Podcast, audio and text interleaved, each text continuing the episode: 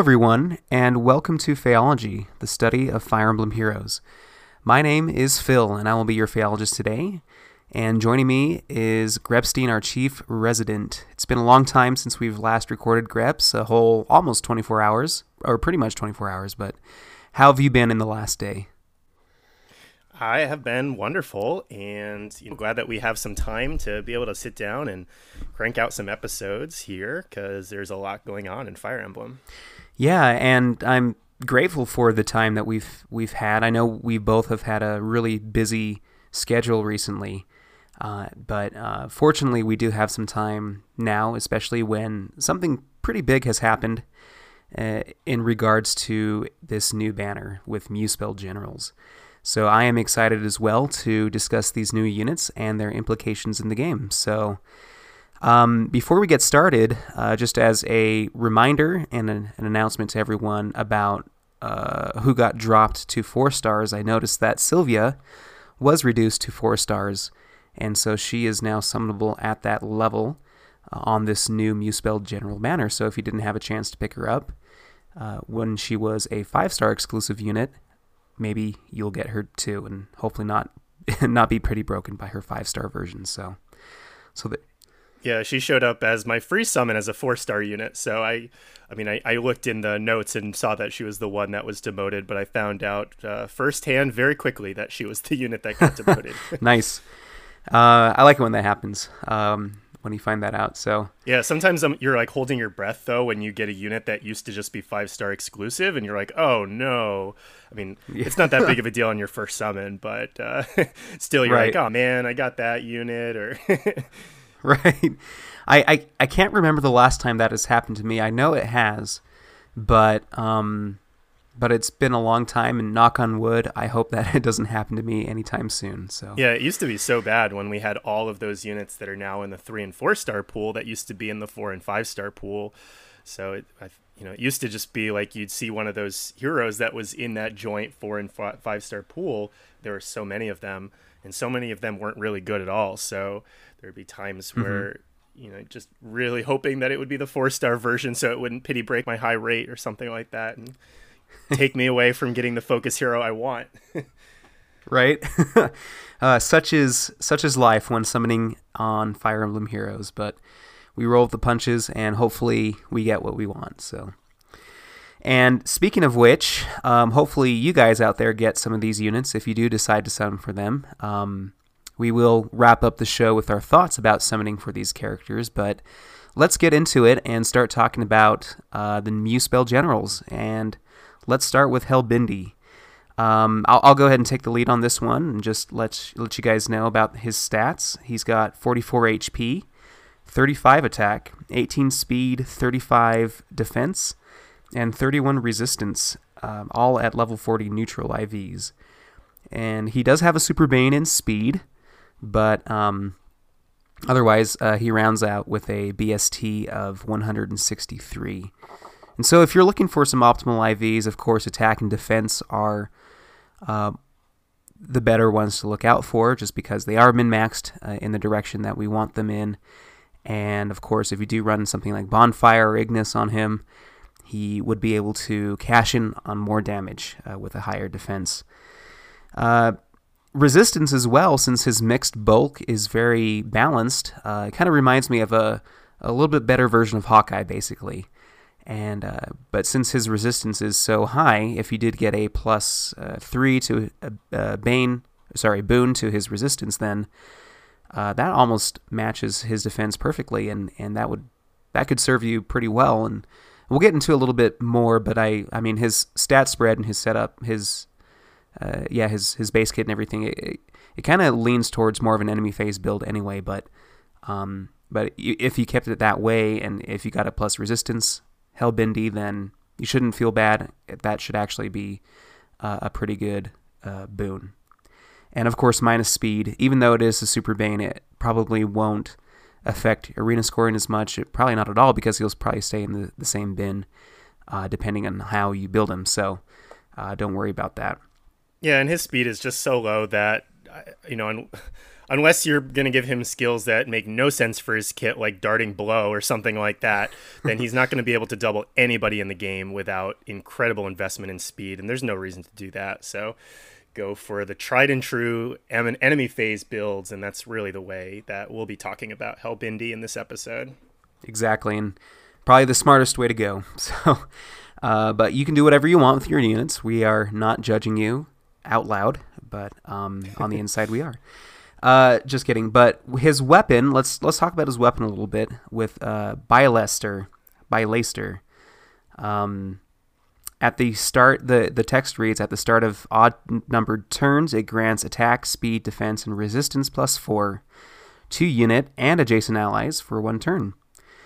So it's basically a spectrum wave level two type of skill. It's kind of it's it's pretty cool. I mean, of course, on even turns like turn two and turn four, it's basically a silver axe with 16 might. But once you start the game, of course, and, or get into turn three and five, then you get the awesome bonus not only to himself but to other units as well. And I think it's pretty cool too that it is an odd uh, wave type of skill on his weapon because on the first turn, of course, you can set up your you can swap around your characters uh, so that way you can give those buffs directly to not only Helbindi but to those two units adjacent to him or however many are adjacent to him right from the get-go so they they would have those buffs going into it uh, into the game and maybe you would be able to uh, you know engage with the enemy in their enemy phase or something like that and and reap the benefits from that uh, boost and so so I, I think it's pretty cool in, in, that regard that you can really control who gets the buffs because it automatically starts the game with that. But um, I'm a fan of this weapon. I think it's pretty cool. Uh, do you have any thoughts on his weapon, Grebs? I think you hit on most of the main points there. The only thing that I'll add is that it his weapon makes choosing a C slot skill a little bit tougher since we have a lot of odd wave skills in the game. And if you want to choose a selfish skill for his C slot skill that's going to benefit him, then you can't choose any of those wave skills. And if I were to choose one stat that I would want to boost the most on him, I would choose attack for him. Uh, and we don't have an even attack wave skill. That's the only one that we don't have in the game to this point. So you can't even give him that to make his attack get boosted on every single, like even an odd turn. So hmm. it makes it a little bit harder when we talk about builds later on to think of a really good skill that's going to benefit him in the C slot skill but ultimately not too bad of a problem to have uh, because I, I, do think it's a pretty strong effect on his weapon, and it's nice that he gives that to adjacent allies as well, like wave skills do. Yeah, exactly. I, I think it's great that uh, he has that wave option. It's not. Um, it's probably the best uh, buffing mechanism that we've that I could imagine being on his weapon there. And uh, I mean, with his mixed bulk as well, I don't know if we'll talk about this a little bit more, but if you are looking to debuff, then ploy skills would work very well because of his uh, higher resistance. So even if you like got that plus resistance uh, boon to Helbindi, perhaps uh, a ploy or even not only in the C slot but even in the seal slot might be an option for you, and maybe you can indirectly get some buffs on Helbindi in that regards. But um, so yeah, so it's an interesting weapon it'd be interesting to play around with it, and we'll see what happens too with uh, future C skills and if they are able to mesh well with his weapon. But uh, let's get into his A slot skill, and probably the biggest um, point of discussion that we might have on this show today. And one discussion that has been going on for a week now is the dual skills, and in particular with Helbindi, his green dual infantry 3 skill. Reading the text, it says it grants HP plus 5, and uh, if unit is 5 stars uh, at a 5 star level and level 40, and unit stats totals less than 170, you treat the unit that has the skill uh, equipped, it, of course, as if their stats were at 170 in modes like Arena. And uh, yeah, and then higher scoring opponent, opponents will appear uh, stat total calculation excludes any values added by merges and skills, uh, all in parentheses. So basically, we are treating uh, a unit that, if they don't have a BST total at the uh, and of calculations not only with their stats but with their skills added as well.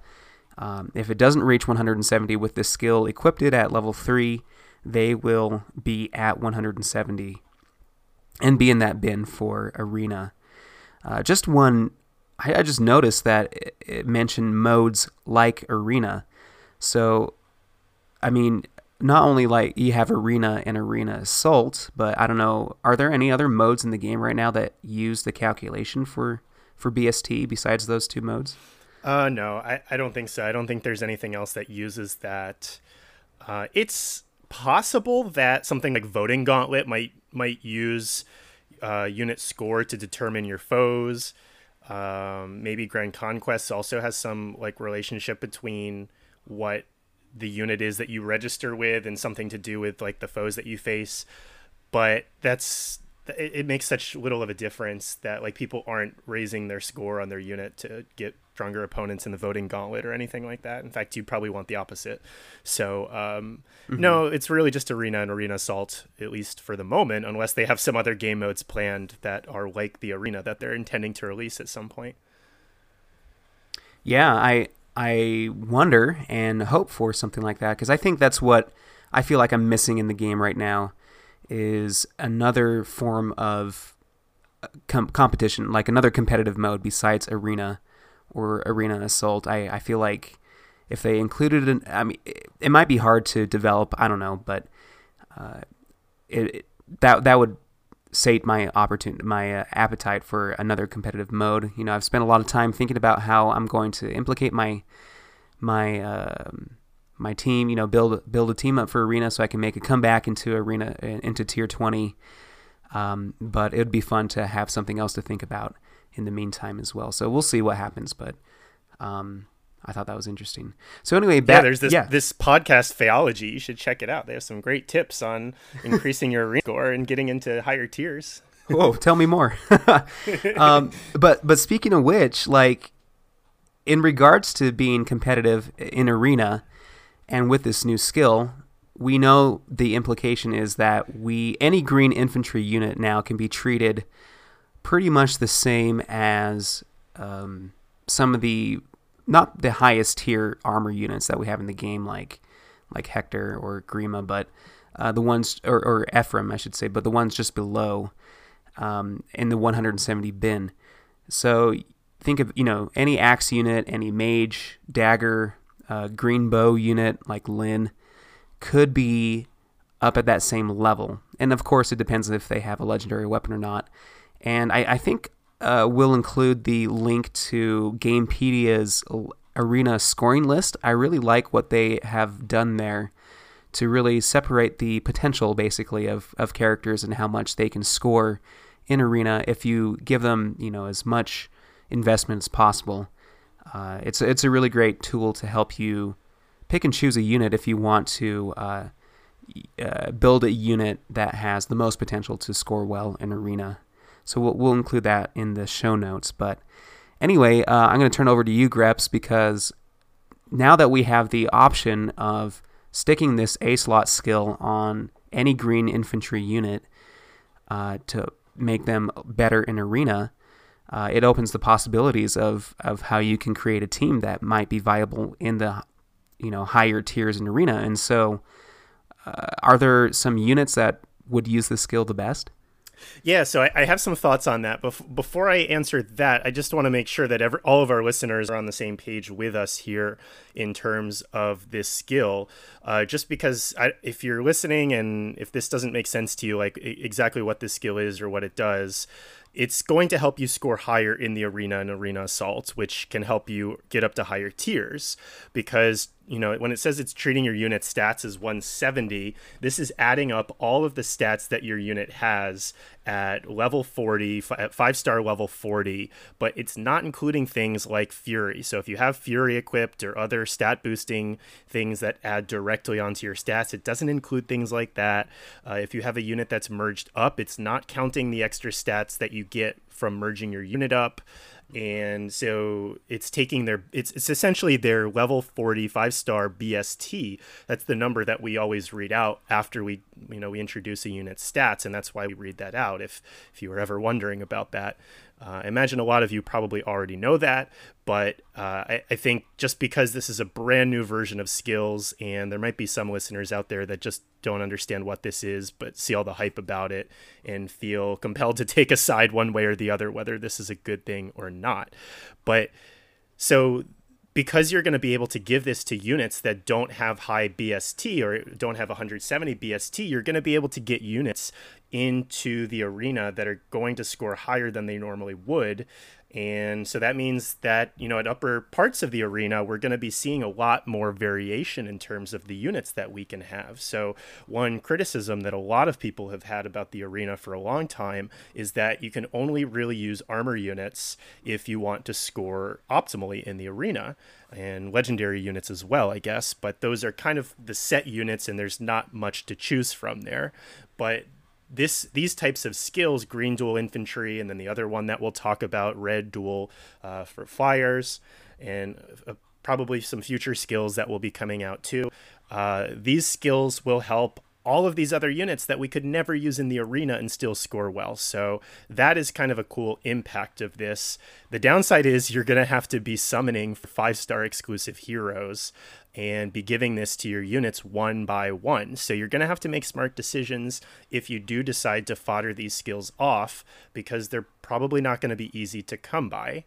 Uh, and I'll also point out that there are units that score higher than the 170 uh, stat bin uh, they there's some units that can reach 175 BST, which scores higher than 170 BST or 170 to 174 BST, and that's important to note because if you have a unit like Male Grima or Brave Hector, or Brave Ephraim, or Hardin, those units can already score higher without these skills. So you know, if you've already been working on any of those units, then I'd say continue to work on them uh, or you can give one of these dual skills off if you already have a unit that's much more merged up at like a three or four star unit that's really highly merged, then this can help them score better. So, in terms of units that are going to do best with this skill, so recall that the only effect that this skill is going to have in combat is that it gives your unit 5 HP. So, it's basically an HP plus 5 A slot uh, in terms of any sort of like combat effect that it's going to have. So, Nobody really uses HP plus five. It's really not all that useful in battle. Uh, and it's kind of unfortunate that that's all that it does for you in combat. But so let's think of some units that might not really mind if they didn't have an A slot skill. And the units that, you know, I've seen a lot of people buzzing about that came to mind for me immediately were dancers in the game, singers and dancers, because a lot of the time they run Fury just for survivability and they don't really care giving up their A slot skill. So if you have Performing Arts Azura, uh, even uh, Inigo, uh, Performing Arts Inigo, those are two of our green dancers that you might be able to give this skill to and get them to score very well in the arena but that's kind of up to you whether that's like worthwhile to have them because they're five star exclusive units and unless you have them pretty highly merged then it might not be all that helpful for you to do that. Uh, another option is legendary lyn because she is a legendary unit then she's going to help you know she's going to help your entire arena and arena assault team score better during win seasons and then I'd say what probably applies to a lot more people, aside from those two options, are any units with legendary weapons, because a unit with a legendary weapon is going to score slightly higher than a unit with a refinable weapon. So, uh, two units that come to mind for me are Soren and Merric. Those are units with legendary weapons that are going to be pretty easily mergeable for most people. So, you could get either of them and have them score just as well as Love Abound's Hector in the arena if you build them up uh, to their max potential. And I can't believe that we might that the day has come where we would see a Merric running around in the highest tiers of arena.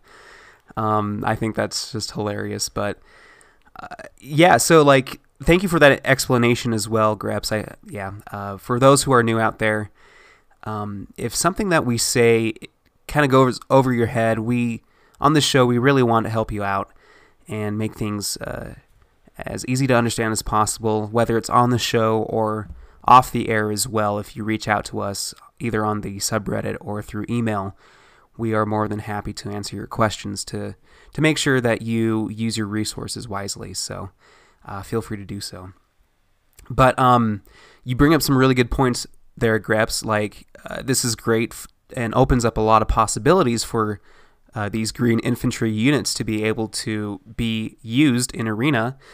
However, it is taking up an A slot, and necess- it's basically giving them an HP plus five uh, as far as um, utility is concerned.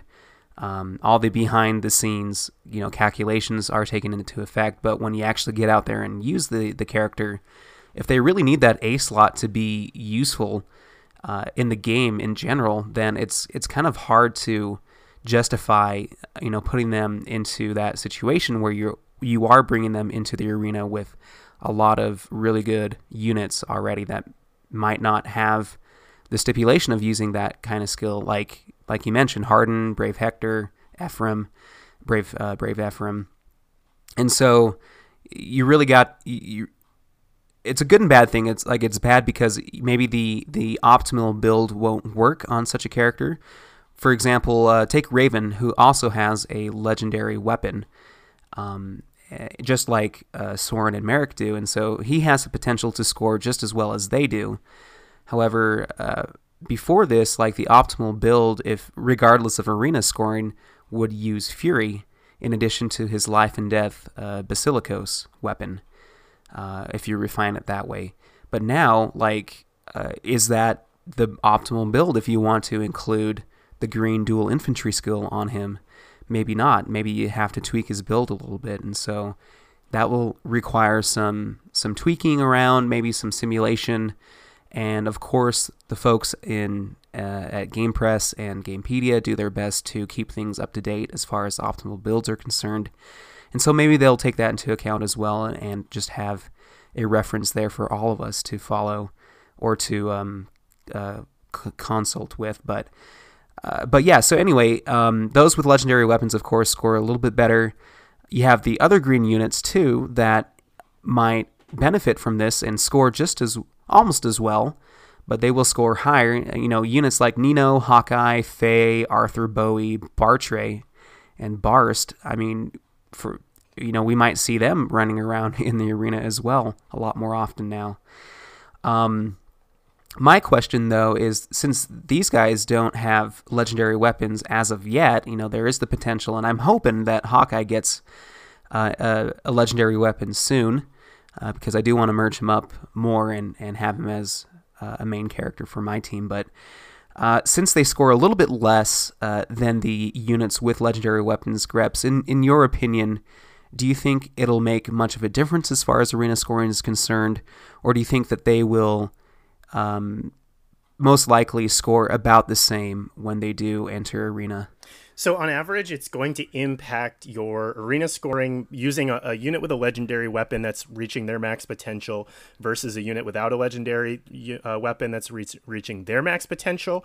It makes an average difference of half a point per arena battle on average. So it's really not that big of a deal. You know, across five battles, then that's like two to three points. So, um, you know, it might be a little bit more than that. It might be a little bit less than that, depending on the RNG but ultimately not that big of a deal. I think my my recommendations and my guidelines for thinking about who to give dual skills to first make sure that the unit that you're giving it to is 5 stars and level 40 because the skill says right in its description that it doesn't take effect unless this is on a unit that is five star level 40. So don't put this on a four star level 40 plus 10 unit because it's not going to help them at all in scoring. So that would be a complete waste of the skill. You'd have to upgrade them to level five and lose all of those merges to take advantage of the skill.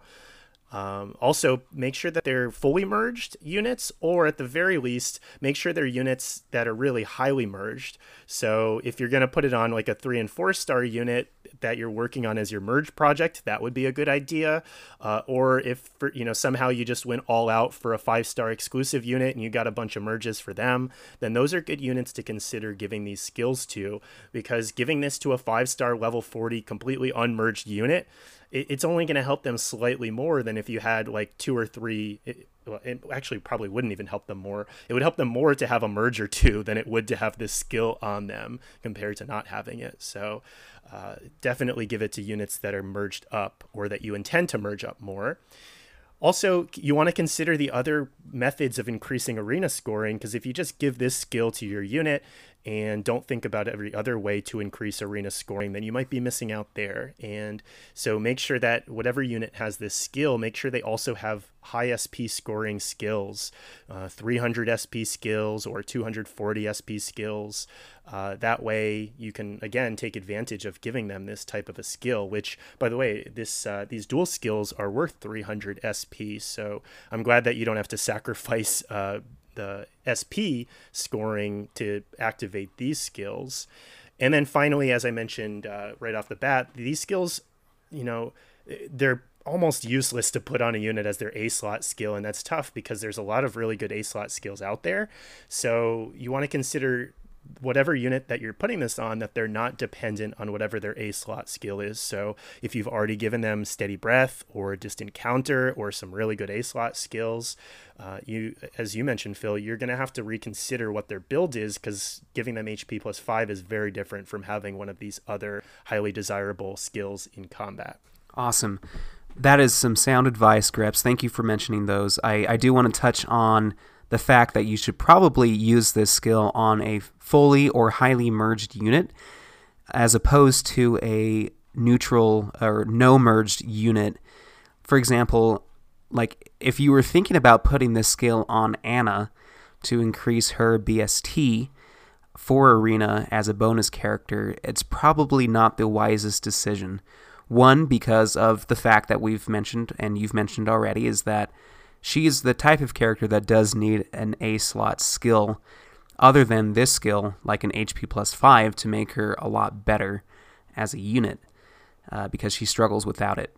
Uh, but two, you know, she's not going to have any merges anytime soon. It might change in the future, who knows, but uh, it's probably not a good idea to, to stick that on her and to focus on making sure the, the other three units in, in your team, if you do use the Askr trio, as bonus units, uh, in addition to three units as your core, it's probably better to focus on increasing their BST and their arena score calculation with this and these types of skills rather than just putting them on units that won't have any capability of merging up. So yeah, I think that's a great point yeah. and very important to point out that it might be tempting for a lot of free to play players if you pull one copy of Helbindi or or one extra copy of him, or you might want to pull an extra copy of him just for Anna. And I, I totally agree with you that it's going to increase her max score potential by a really small amount. So, you know, unless you just that's the only unit that you really want to use this skill on. You really like Anna, uh, you know, then maybe that's the way to go. Or if you just have no intention of pulling for bonus units on future banners, then maybe that's fine.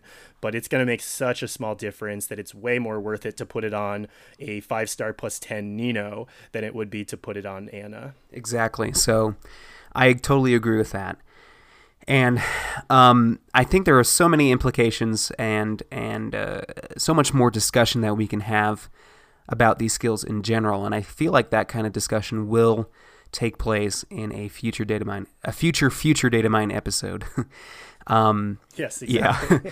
and so uh, we will we'll talk more about uh, these dual skills and what we think about them, as well as what future dual skills might be released in the game in the future um, in a in another episode. But in, in any case, uh, also, I mean, back to Helbindi himself, he does come with his legendary weapon, and so if you did go ahead and plus 10 him and summon for, you know, you know, uh, 11 characters to, to merge up to plus 10, then he would score just as well as Soren and Merric and and all of them right underneath the the 175 uh, he would be in the 170 bin basically and so uh, just as just to put things in perspective as well um, rounding off his this new skill in his weapon, he comes with uh, skills and, and a special that we've seen before. He comes with Vengeance as a special, Guard, and Infantry Pulse.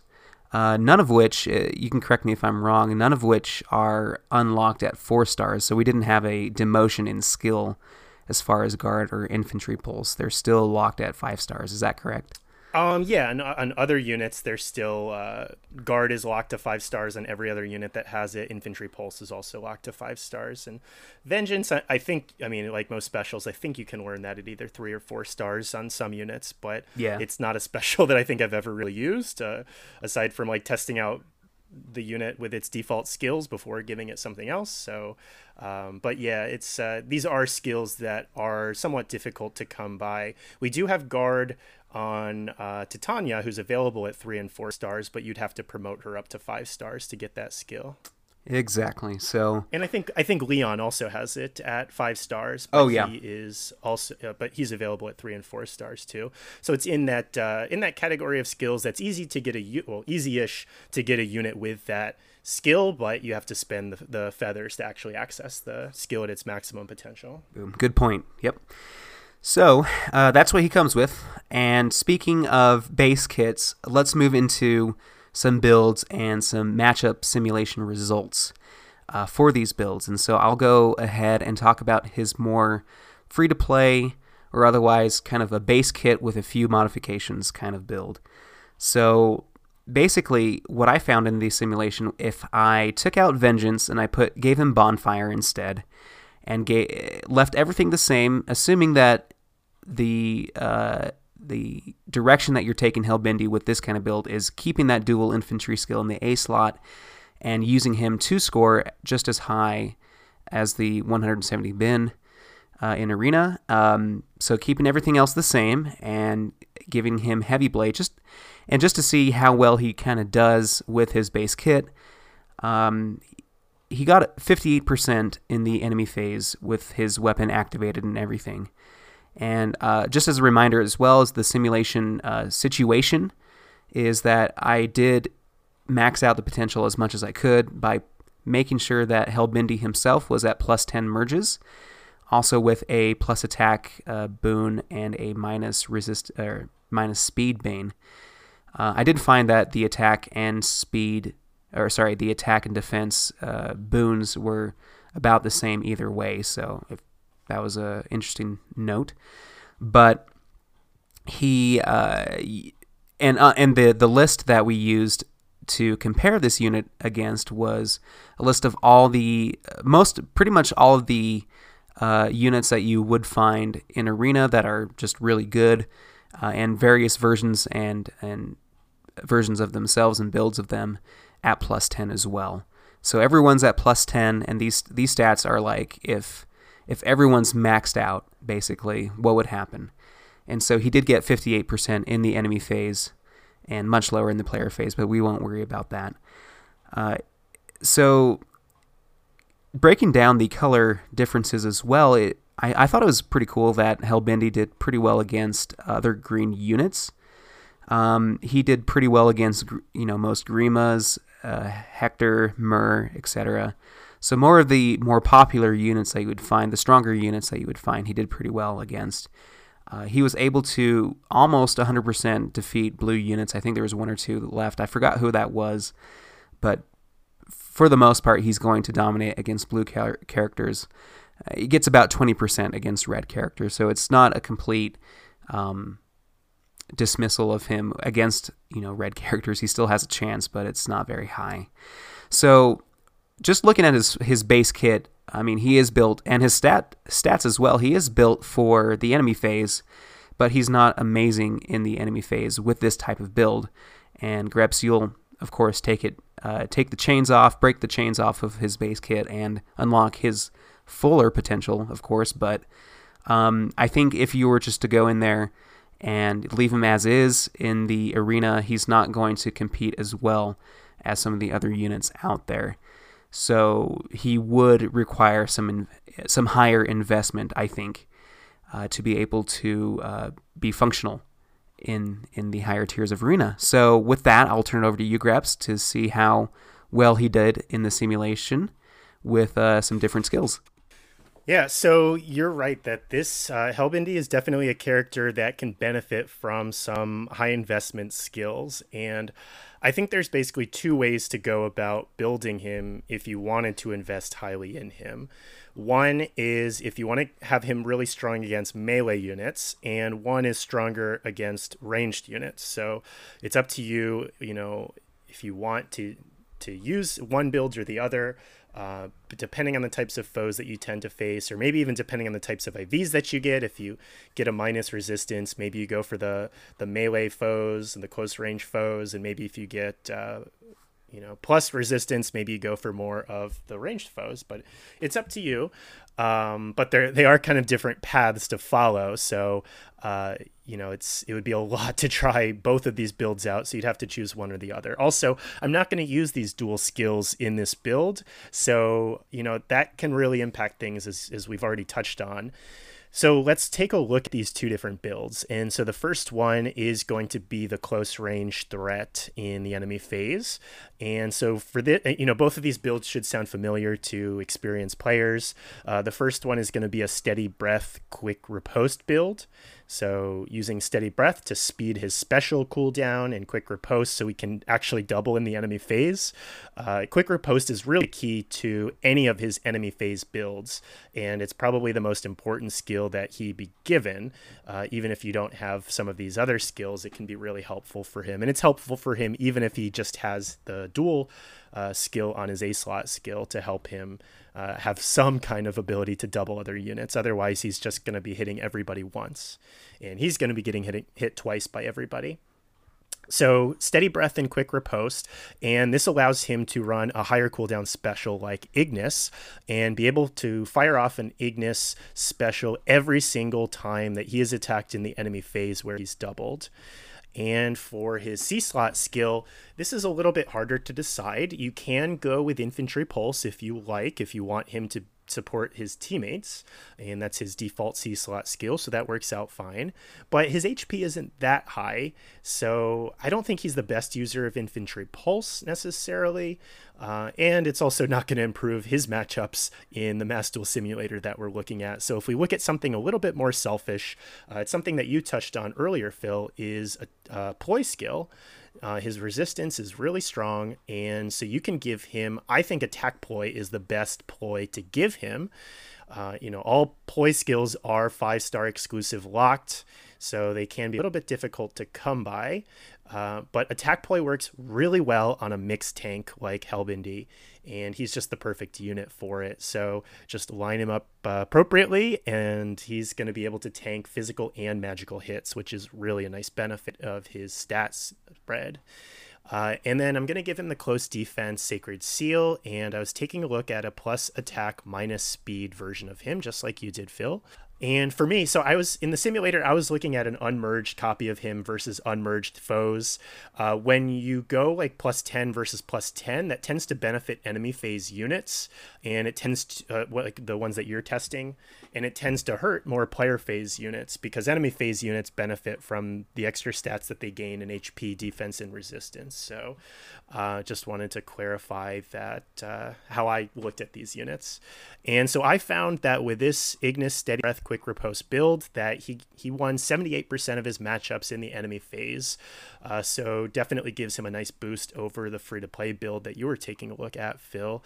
And he does really well against blues and greens, uh, you know, as you would expect, and kind of as you noticed as well, Phil. Uh, obviously, he has no way to counter ranged units, so he's not going to win uh, those matchups in the enemy phase. Uh, but he might be able to tank their hits in the enemy phase at least and then attack them in the player phase.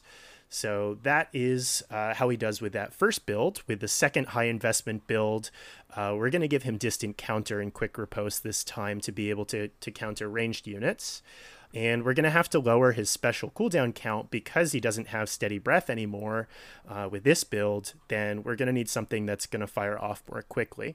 And so I would choose either Moonbow if you wanted to activate every single combat that he's attacked in the enemy phase, or Bonfire if you want to take advantage of his high defense, but uh, keep in mind that he's not going to be activating Bonfire every combat. So Uh, with this build, uh, you can also choose between infantry pulse or attack ploy, and then I think a distant defense seal is probably the best way to go. He doesn't do as well in the enemy phase with this build. He gets a 62% uh, win rate in the enemy phase. And, you know, as you would expect, he's going to do better against ranged units and worse against close ranged units. So, you know, that's kind of the trade off to, to figure out. And again, just keep in mind that's not using the arena, the dual skill that comes on his ace slot skill. So you're not necessarily going to be able to replicate this in the arena and get his maximum scoring potential. So you might have to choose between the using the dual skill on the ace slot skill versus building him up to be as good as possible, where he might be better in uh, PVE modes. So that's just something to consider. But uh, why don't we get into our ratings of Helbindi? Um, what do you think about Helbindi, Phil? What, how would you rate him? Sure. Uh, before I get into my rating, I just I, I noticed that I had a discrepancy in the free to play build that I used. I, I said heavy blade, but I should have said quick riposte uh, three as a seal slot skill. Um, he definitely is a unit that requires quick riposte if you are using him in the enemy phase, and so I just want to make that distinction. Uh, please use that instead of heavy blade, but you can try it heavy blade out, of course, too. But uh, but yeah, so with the ratings, um, I'm going to give him a four out of five. Um, and of course, uh, he's not rated on GamePress or Gamepedia yet, so we can go into some speculation there of where he might be placed. But um, yeah, four out of five for me. I think he would be placed about tier four, maybe tier three in GamePress, as well as maybe an A or A plus in Gamepedia. Uh, I think that he comes with some great skills. Um, and so, if you're looking for like infantry pulse, of course, and of course dual infantry skills, he's worth summoning for that. But he of himself, you know, he's just basically a, a little bit better of a min-maxed uh, Hawkeye. He does really well. Like if you do use steady breath and, and quick riposte, you know, he does fairly well with that 70, 78% in the enemy phase, like you were saying, Grebs. But uh, he does require that investment, and he will lose out on the potential of scoring really well with your arena score uh, by taking that dual skill out. I think that, um, of course, it depends on where you feel comfortable. If you don't necessarily need to be in the highest tiers of arena, if you're totally fine with being a tier or two lower, uh, but having a better unit as far as PvE content is concerned as well, then that's perfectly fine. He can run really well with that build, and he is a good unit in that regard. Um, but even so, I feel like he is not the best unit out there. Maybe that's just because of his stat spread. Maybe even though those stats look good, um, maybe it's not as effective as maybe a player phase type of unit uh, in the game right now. So yeah, a four out of five for me. How do you how do you how would you rate him, Grebs? Uh, so I think he's a bit better than that. Uh, I you know I like his weapon. I, I like the plus four boost to all of his stats, and you know, I, I don't tend to like units as much that really excel in the enemy phase, but I think he's one of the best tanks, mixed tanks that we have in the game, given his high defense and high resistance. His ability to run poise is a pretty nice bonus for him. Uh, you know, I didn't I didn't notice that his stat spread is not too different from Hawkeye's. Uh, and I guess if Hawkeye gets a refinement down the road, that would certainly help Hawkeye, uh, you know, depending on whatever the refinement might be. Um, but you know, I was thinking of Helbindi more in terms of like a Sheena, but without bold fighter, without access to a skill that allows him to double, and that does make a difference. But that was more of the the comparison unit that I was thinking of. But I can definitely see where you're coming from as well. I think Helbindi is like a better, you know, you touched on he's a better min maxed version of Hawkeye. I think he can also be a better min maxed version of Sheena, except without that bold fighter skill, and that does make a pretty big difference there.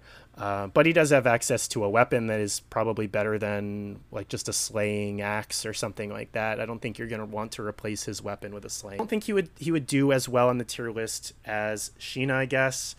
Um, but he does also have that two movement, and he doesn't have to worry about giving up a C slot skill um, like Sheena might, or like a, a, teammate of Sheena might, in order to get her to be able to move to spaces. So thinking about the tier list, you know, maybe my rating is a little too high considering that I might be placing him in like tier three. Um, but just my experience playing with him, I thought he did very well, um, and so I was impressed with that.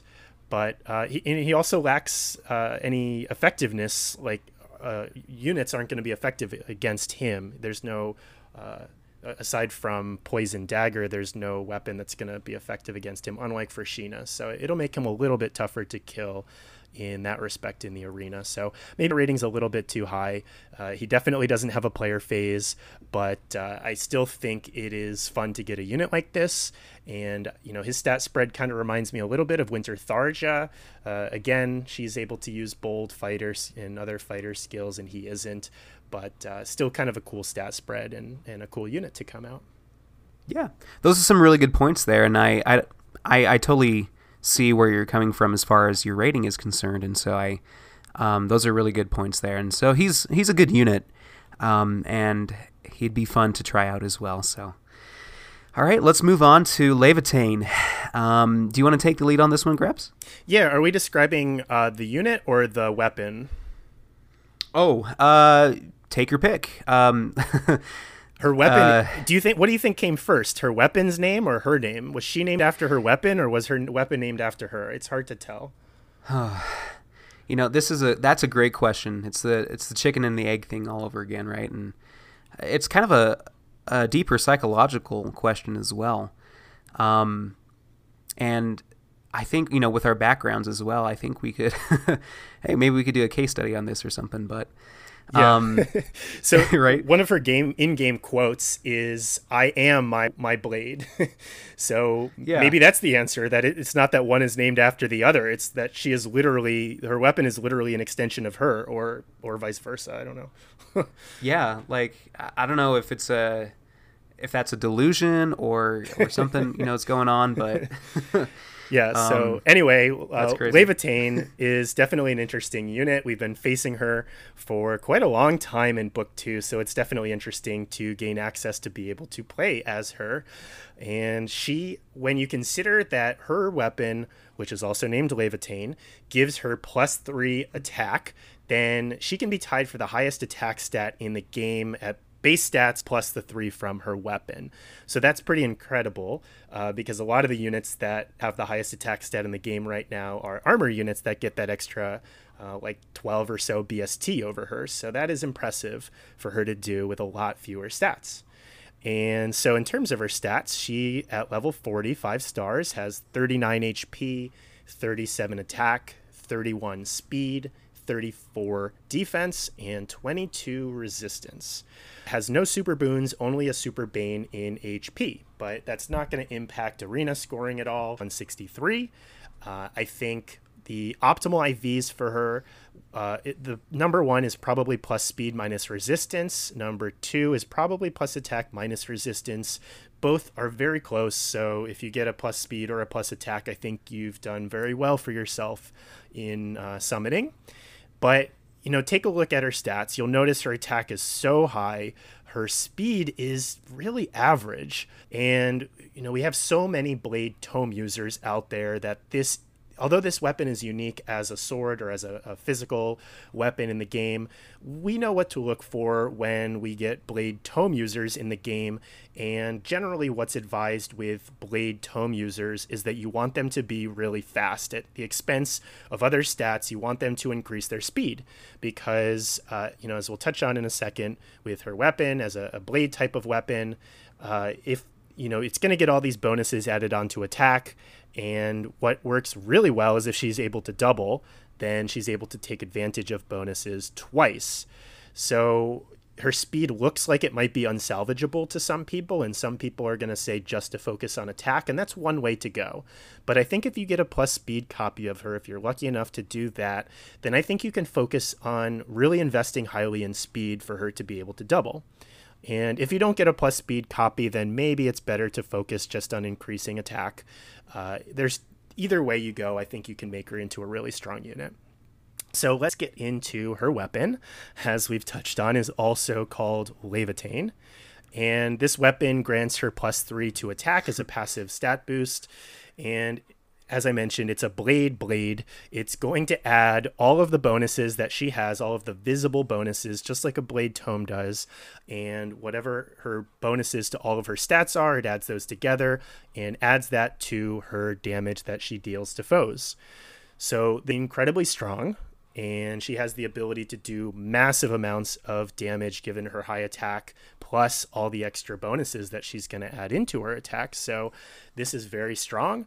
And her skill set, as we'll touch on in a second, works really nicely for being able to activate some of the maximum potential for this weapon. But Phil, I, I want to get your thoughts on this weapon too, and get your initial thoughts on Laevatein before we get too far into things. So, what are your first thoughts on Laevatein as a unit?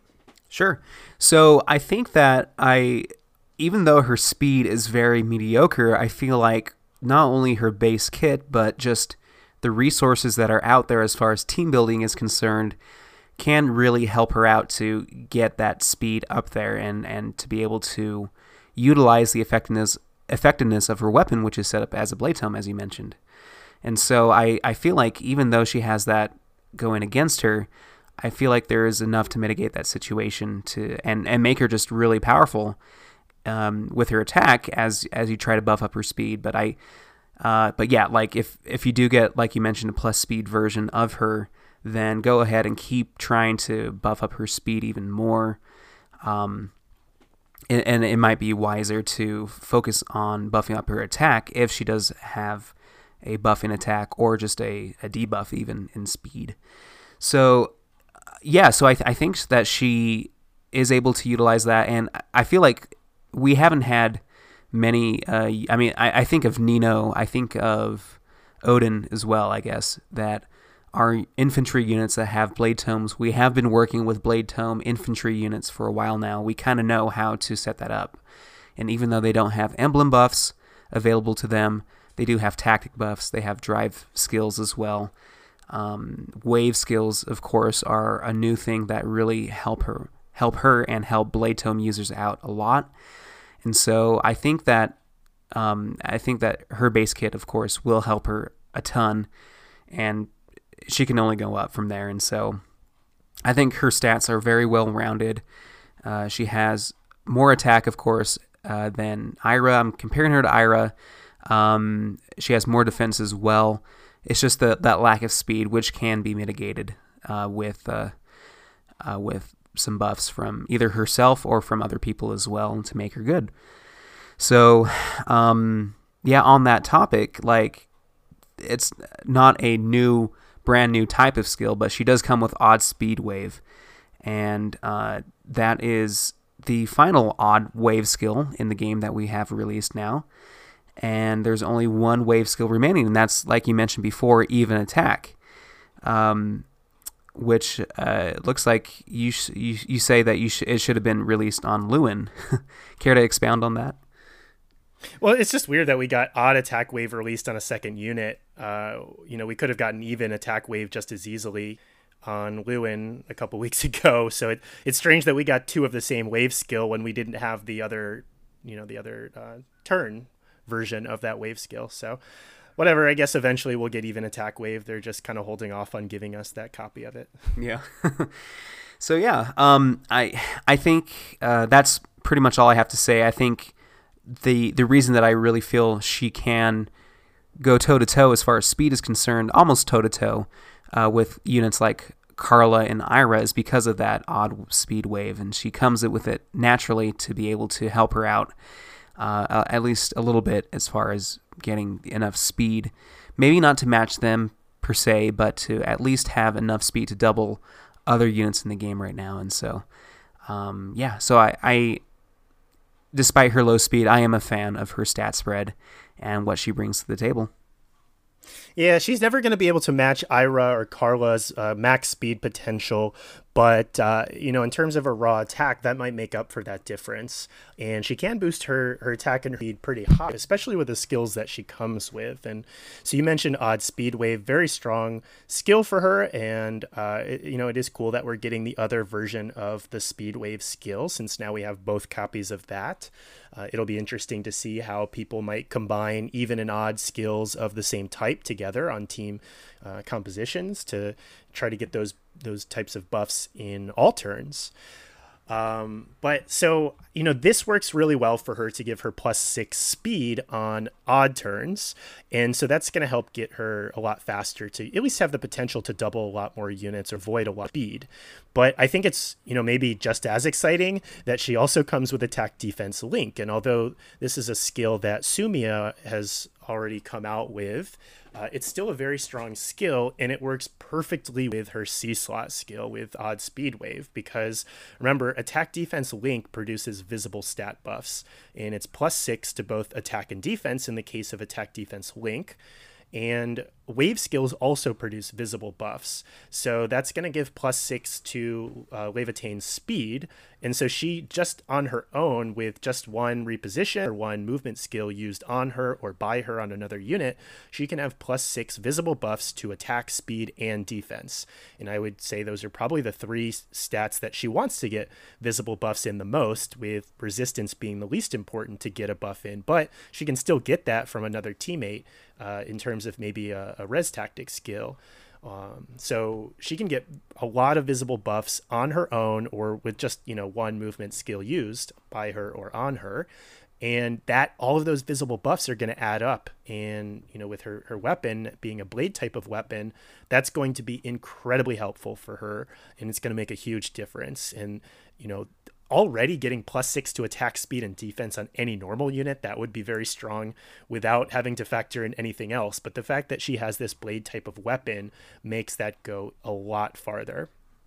So, odd speed wave and attack defense link are fantastic skills for her. And she also comes with swap and Fury. Uh, there was a meme the other day, the 200 uh, IQ brain meme the other day on Reddit, where someone was joking about using her to fodder off Fury, or Swap. So don't do that. Um, you, you don't want 200 IQ Brain. Uh, don't fodder off her for either of those skills. Odd Speed Wave or Attack Defense Link are definitely the ways to go if you do uh, get extra copies of her and are interested in foddering her, merging her up. Uh, but why don't we get into some different builds and talk about some of her matchups? Uh, Phil, do you want to start off with a build that you took a look at? I will. Um, I, I, I love those 200 IQ uh, memes that they put out on Reddit. Um, those are fun. But anyway, uh, I think this is a great segue because of uh, the plus six to her attack, defense, and speed. If all those conditions kind of work together in tandem, you're going to get a great result, and that is evident in the free to play build that I made. Um, I basically added Glimmer and Heavy Blade, the Heavy Blade Sacred Seal, uh, to her, and gave her either an attack or speed boon. Uh, either one was uh, got about the same results actually, and a Resistance Bane, of course. So, so I, I in in this situation, as far as theory is concerned, in a, in a, in a simulating event, uh, both attack or uh, either attack or speed worked out just the same. But if you were able to activate her, um, say someone else moved her uh, in the player phase, so someone else swapped with her or repositioned her, and you had it was an odd uh, turn, and you had the wave skill activated. So, so you know, suppose that you have her link skill and her wave activated, plus six to uh, attack speed and defense, meaning you get plus eighteen added to her attack on top of that. She got uh, 88% in the player phase with just that.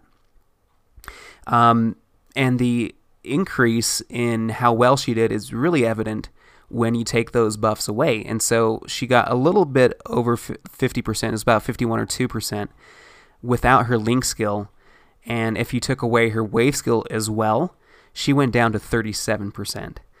And so it's just amazing how almost like exponential the the growth is for a blade tome uh, in general, but with her Laevatein weapon, uh, it's it's just really really amazing. I switched out some things. I switched out def- uh, attack defense link uh, with desperation, and if you were able to get those same plus six buffs to Laevatein in another way through a teammate with tactic buffs uh, and he had Desperation activated, she gets up to 88% as well. And so if you were leaning towards a more of a speed build and you wanted to use Desperation, and if you were fine by putting her on a tactic team or just somehow getting her up to the same level as she was able to with a link skill. Maybe you have trouble activating link skills in, in your practicality and how you play. Um, then, I mean, this this plan B could be an option to reach the same level as well. She does lose to a few versions of Ira um, and you know tanky blue units like Effie and Brave Hector, but I mean with 88%, that's that's a lot of the cast, and and and so she uh, was able to do really well. And of course, we still have resistance to add to it as well. I didn't do it in the simulation, but imagine if you added another six to her resistance and in lieu of that, another six to her attack, meaning plus 24 to her attack. Uh, she's well into the 90%, 90th per, uh, percent or so um, as far as KOs are concerned in the player phase. And so she, as any other Blade Tome unit has had before, a lot of potential uh, to get uh, a lot of KOs. And I think that she has the tools herself with her base kit as well as the options that we've had for a long while as far as buffing uh, Blade Tome users in general. Uh, she has all of that, and so I think she does really well with her base kit, and I'm really pleased with the results. Uh, I'll turn it over to you for a different type of investment as far as builds are concerned, and ready to learn how well she did with that. Well, so you know, I looked at GamePress's all their builds, and they have a lot of different builds for her, and they have a lot of really high hills. They have skills like Death Blow four and Steady Breath and Special Spiral and uh, Odd Attack Wave. You know, some of the most expensive, but some of the best skills in the game. And I have to say that I think that if you are going to invest in all of those skills that you're probably wasting them on her because her base kit is so good and it works so well. So I I don't know, you know, it, it seems like they're going to be uh, suggesting a special spiral as the optimal skill for a lot of units in the game. And yeah, it's a good skill, but I think it still requires some setup for most units to do well with that type of a skill. And so I think for for what for my money, I think you want to keep a very similar build to what you just went over with a free to play build because she can already pretty much support herself with her build. So unless as you mentioned, unless you're looking to build a team around her, then I, I don't see why you'd want to do that necessarily because a lot of the time we talk about if you require team composition and team support that it makes the unit not quite as good. Uh, because that's just a little bit harder to set up. So I think attack, defense, link, and odd speed wave are an excellent combination of skills.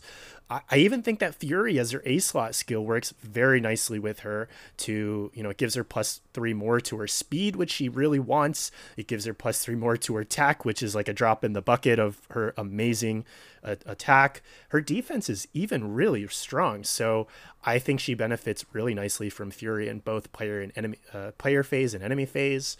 And I agree with you that Glimmer is the way to go as the special. You know, as we know, adding on all these uh, buffs to attack can make a big difference when you're running a skill like Glimmer to be able to take out units. So, you know, I don't have a, an insanely high investment build to, to tell you about here because, I mean, you're welcome to take a look at GamePress and Gamepedia and see their builds, and some of them might serve you well, but I think why mess with something that works really well? I'm, I, I hate that when a unit comes with really good skills that sometimes sites recommend replacing all of them with different skills. So um, you can definitely do that if you want, if you think that is worthwhile to your play style.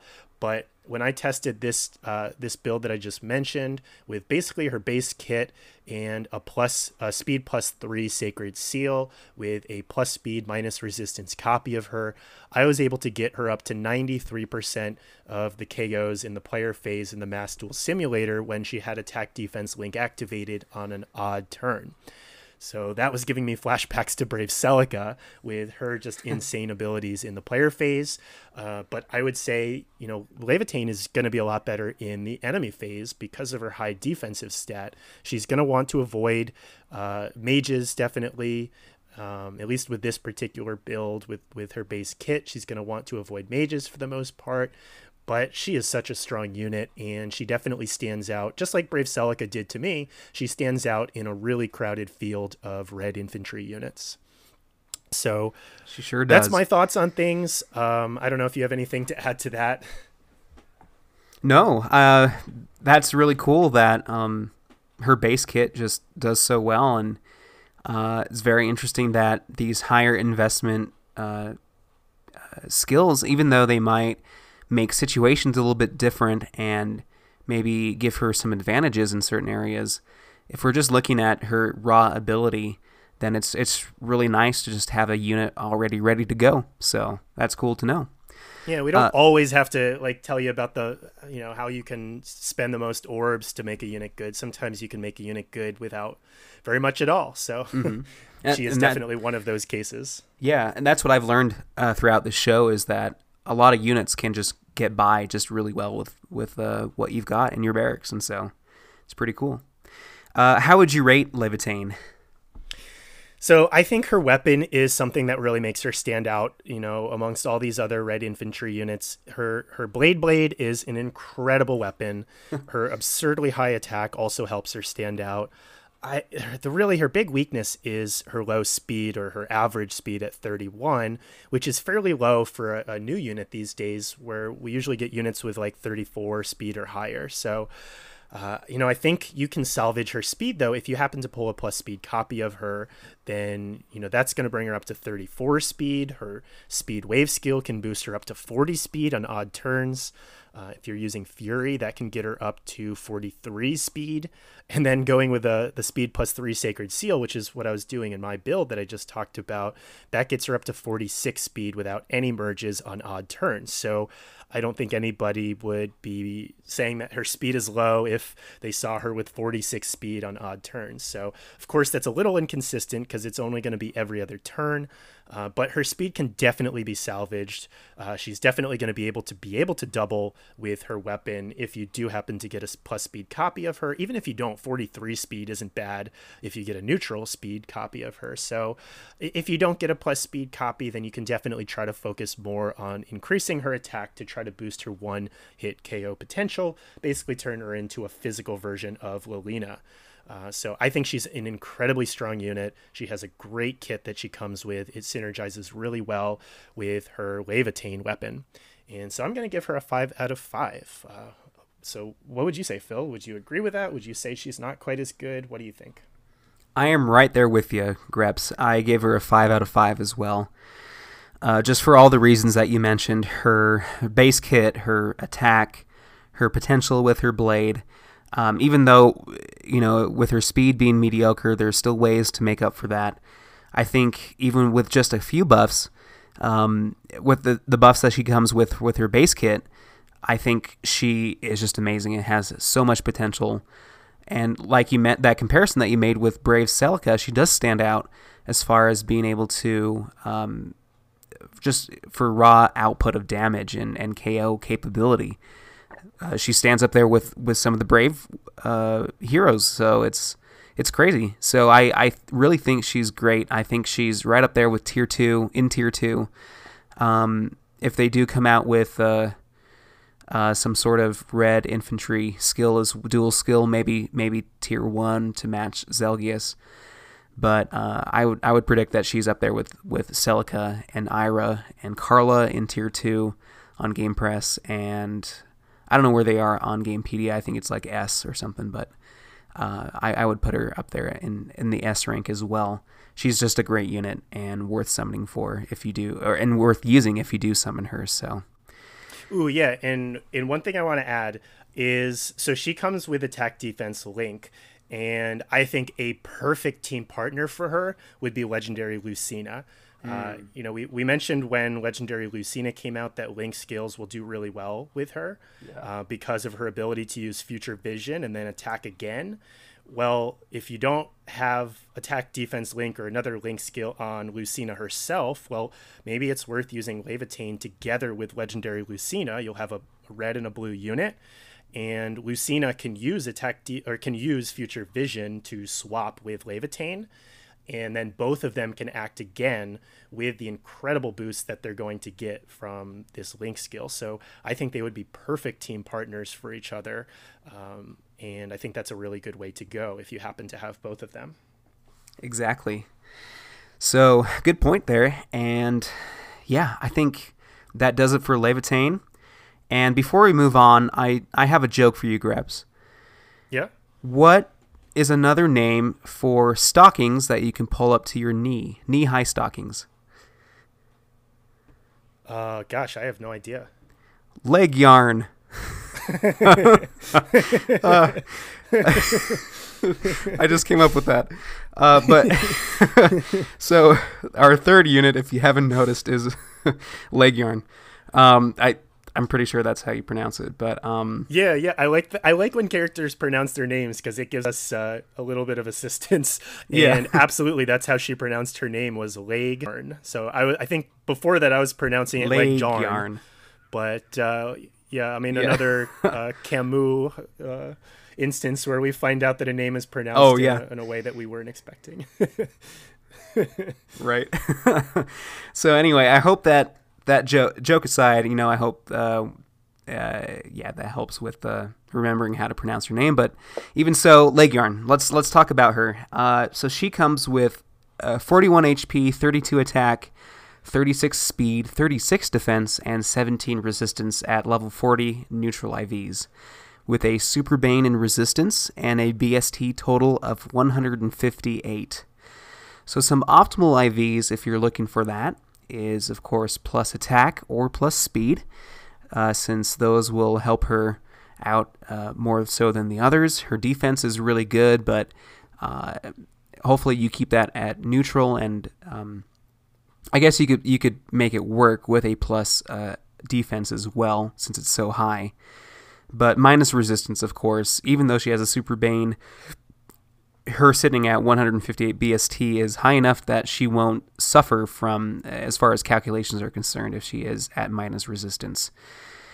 So, yeah, so that's her stat spread, and her weapon is new. Uh, it's not not brand new. It's it's that's what it's called. Is it's new. well, it's definitely new. It- She's Uh, new grants plus.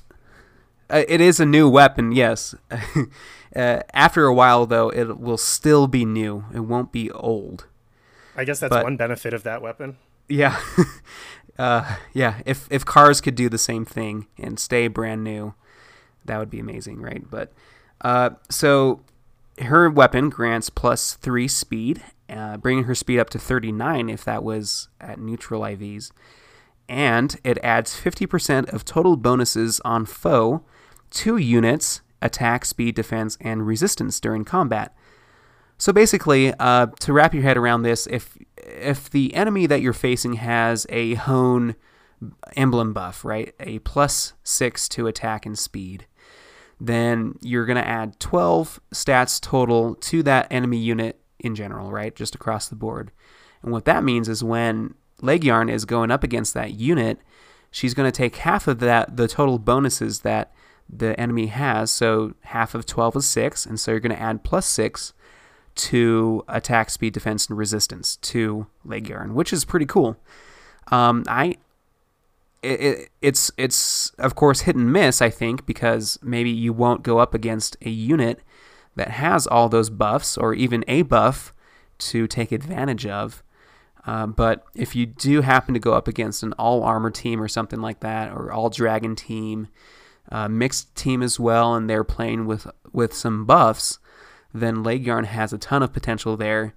Um, similar to, in it, I it's it's harder to reach this the same potential as her sister Laevatein does with her blade tome, but it's it's almost uh, it's kind of in the same direction, but from a different angle. And I think it's it's still pretty cool and and, and innovative. I I we really haven't seen uh, a weapon do this yet. I think so. I, I I'm a fan of it, and I, I can't wait to see it uh, used in, in real life. But what are your what are your thoughts on both Leggjarn as far as her stats are concerned, as well as her weapon. Well, so I guess I mean we faced her for quite a while in uh, book two as well, and I guess maybe I didn't look so closely at her weapon's effect, uh, at least until she was released. And so when I first saw that, uh, I thought, oh man, it adds fifty percent of her total bonuses onto attack speed, defense, and resistance. So it's like a blade weapon, but for all four stats, but just at a redu- mm. reduced amount. And that I thought this was like the most overpowered weapon we've ever seen in the game. But considering that it works off of foes' stat boosts, that definitely makes it less powerful. Uh, as you mentioned, it's just going to be inconsistent. It's hit or miss. Uh, if you know, a lot of the time in PVE modes, you're not going to be facing foes with buffs or any significant buffs because the the computer doesn't use uh, buffs very well most of the time in the game. So it's hard to really count on that there. Now in the arena, if you score high enough to the point where you have foes using dual rally skills, especially these uh, dual rally plus skills that are now starting to be released, then this is going to give a huge boost to Leggjarn in all of her stats when you start factoring in all of the bonuses that it's going to be giving her. Um, but the fact that it's dependent on foes drops it down uh, a tier in my in my mind in terms of how good of a weapon it can be, since you just can't go into battle ahead of time knowing that that's going to happen, and it's not even all that hard to manipulate the AI so that they, you know, so that maybe they can't give buffs to their units, like to separate them so they can't be buffing each other. Um, so I don't know. I guess if they're going to be getting a bunch of buffs to their stats, then Leg Yarn is kind of going to enter this arms race with them, and she's going to get bonuses to her stats as well, which is going to help her out quite a bit. But it's just too situational in my mind to be one of the best weapons in the game. Exactly. It's it's it's not as uh, dependable as Laevatein's Laevatein. So, but it's still very interesting, and I, I can't wait to see it uh, being used. And I don't know, maybe it creates such a I don't know if it would create such a problem uh, that it would uh, change up meta, the meta, to where people don't run a lot of buffs in that regards or something like that. I don't know if it's enough to do that sort of thing, but if it ever did, then of course, um, you know, Leggjarn wouldn't be as useful. But in a meta right now where uh, maybe the chances are high that you do run into a lot of enemies that use these buffs, then um, all the more power to her. So yeah, and it's interesting because I mean, so Leggjarn can do really well to negate your buffs because she gets all these bonuses to her stats if you if you are buffed and you're facing a leg yarn. And kind of on the other side of things, Laevatein really wants a lot of buffs. And so she can be dealt with with panic ploy. So these are two things that if you're facing them, um, then you know there might be some ways to mitigate these effects, uh, or, or, that you might be in trouble if you're really highly buffed. uh, if you're facing a leg yarn and or if you're uh, Laevatein, then you might be in trouble if you're highly buffed if you're facing a unit with panic ploy. Oh, that's true. Yeah. Uh, one one other thought that I just had too, like I you probably mentioned it as well, but of course, Levita- or sorry, leg yarn is a flying unit, and so she does have access to those same emblem buffs that we were talking about uh, being beneficial on enemies. And so she, even if I guess enemy units don't have those buffs as well, she could still get some buffs from her teammates and still, you know, perform just as well as any other uh, flying unit is concerned. And so that's something to take into account as well. Um, so not all hope is lost. I think even if you face up face against units that don't have those those big buffs in in play. So, um, moving on to her new skill, of course, is Red Dual Flying Three. Uh, we've already mentioned our thoughts on these skills in general, and, and of course we'll we'll talk a little bit more about this in future data mine. But Grebs, um, as far as the red flying units are concerned, what are your thoughts on which units do best with these skills? So, just like I mentioned before, dancers are going to be able to equip these skills without many repercussions because they're not missing out on A slot skills.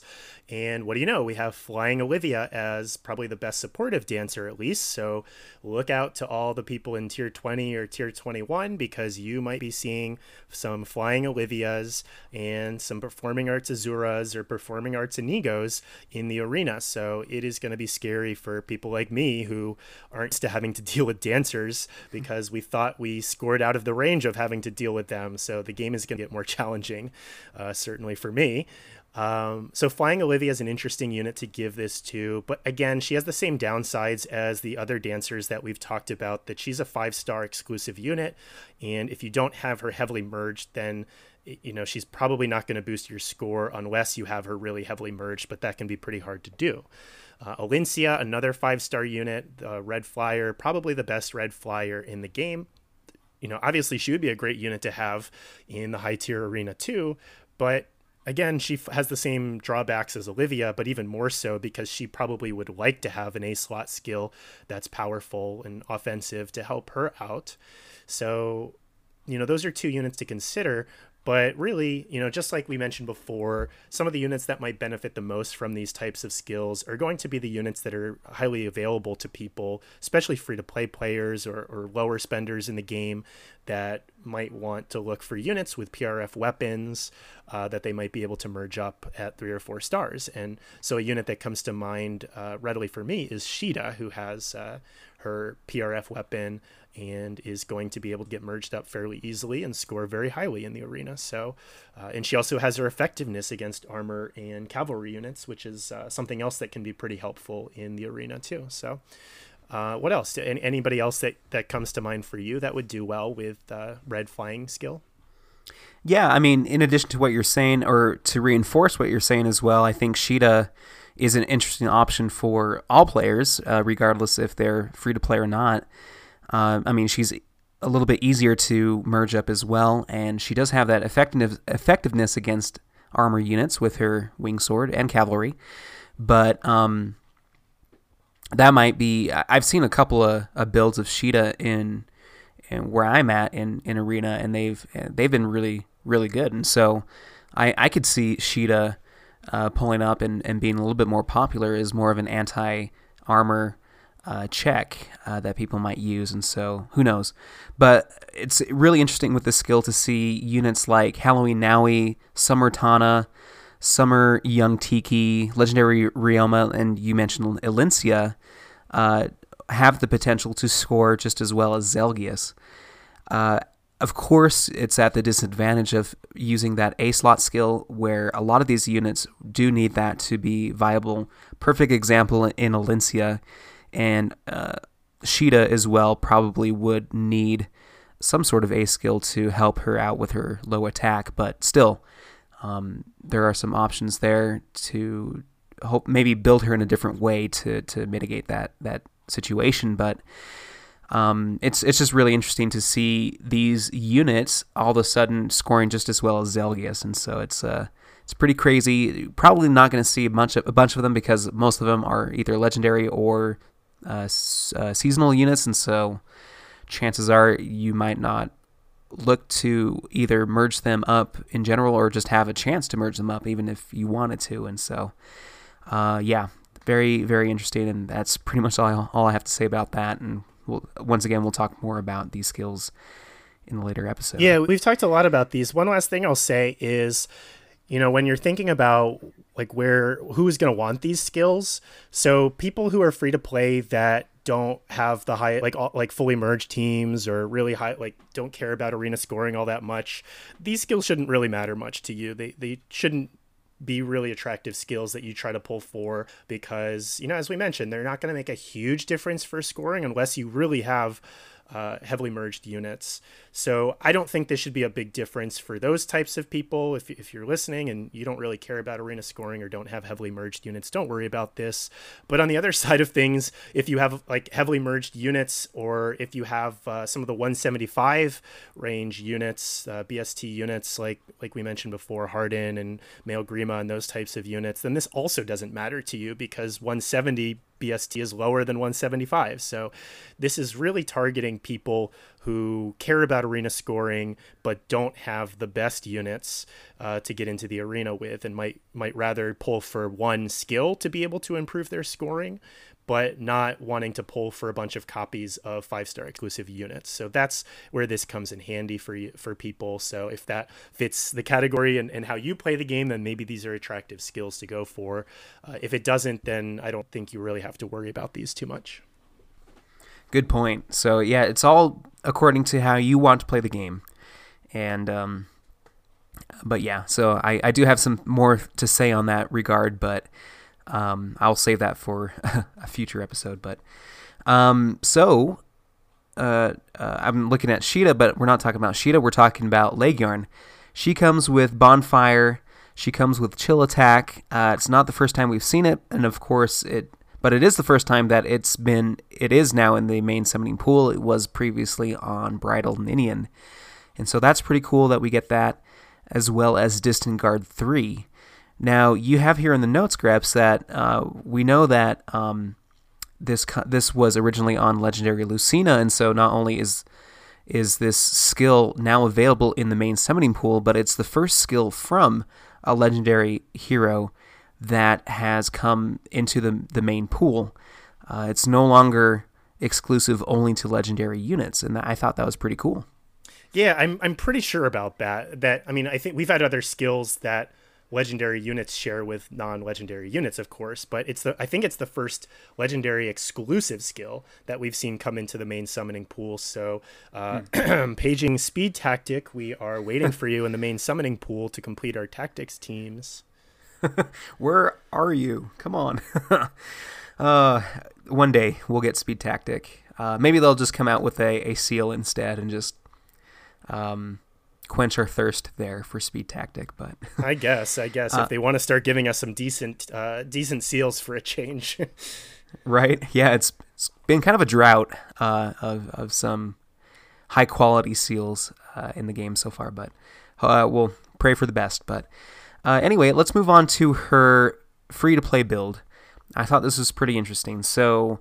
The only addition that I gave her was Close Defense 3 as a seal to not only or just to improve a little bit more on her defense there. Even though it's really big, uh, it, it definitely helps out her bonfire as well when it activates. So, uh, without any buffs from new, she gets 58% in the enemy phase, 59% in the player phase. Very balanced there, but less than average.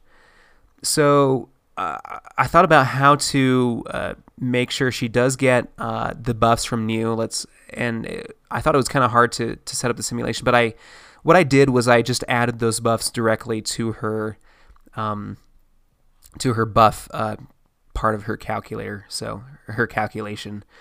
And so, uh, going back to what I mentioned before and, and the explanation of how this weapon works, I I took into account just one emblem. You're going up against an enemy with just one emblem buff, and so they have plus six to uh, two different stats, for example. And so that adds plus six, you know, plus 12 to the enemy. Take that in half, plus six. So you add plus six to attack, uh, speed, resistance, and defense to Leggjarn. And if you did that, she goes up to 76% in the player phase, uh, which is quite an improvement. And if you were going up in, against an enemy with plus six in all stats. And so let's say they receive two different um, emblem buffs, both to attack speed and one to defense resistance. Then you are adding to adding plus 12 to all of Leggjarn's stats. And she got up to 91% in the player phase and about 89% in the enemy phase. And so she stayed pretty balanced in between the two phases just because of the sheer addition to her stats. And of course, her really high defense goes up well against a lot of the melee characters that are more prevalent in this list, of course. And so I feel like that helps her out as far as balance is concerned. But she did really well. Um, she did lose to a couple versions of Zelgius, Nowi, Effie, and pretty much all of the Brave Hectors out there. And so she does lose to, of course, those blue units that are a little bit more prevalent in the game right now but um, there were only 19 units or versions of units that she lost to. Uh, and so I feel like the the potential that she has where enemy units get even stronger with those those buffs, she got just as strong, if not stronger, than them with her weapon. And so uh, I feel like, uh, I mean, if you were to add just plus six to to each stat if you were to add uh, not through her weapon but through either a hone or a fortify um, emblem buff to her, you know, just because of her teammates and just being on a flying team in general, you would be able to do that. She would still get up to 76%, which is pretty average and, and not bad. And of course, uh, she has that potential to go further because of her weapon. So, um, uh, for example, if you were, uh, yeah, I guess if you were to go up against, um, have all those hone, sorry, those those hone and fortify buffs on leg yarn from your own team, and went up against a enemy unit with just one emblem buff, then you would reach up to the 91% uh, in the player phase. So, uh, so I, I, feel like that situation can, uh, although it, it seemed like it was impossible or not as likely, it, it can be possible, especially if you build her team, her around a team that really helps to buff her up. And so, um, I thought that was pretty cool, and I think that she would do well with her base kit. So, um, a question for you. so you gave her. I, I know you you're representing the uh, the bus that she gets from new with the plus six to each stat. Did you also give the uh, the foes in the mass duel simulator the the stat boost as well to represent the stat? I didn't, that and have? that and I guess that's why it's it's kind of hard to really pinpoint how well she would do, because I I I did that for one unit. I, I did it in particular with with an Effie. You know, for example, I gave her plus six to attack and defend or attack and speed if as if she was getting hone armor.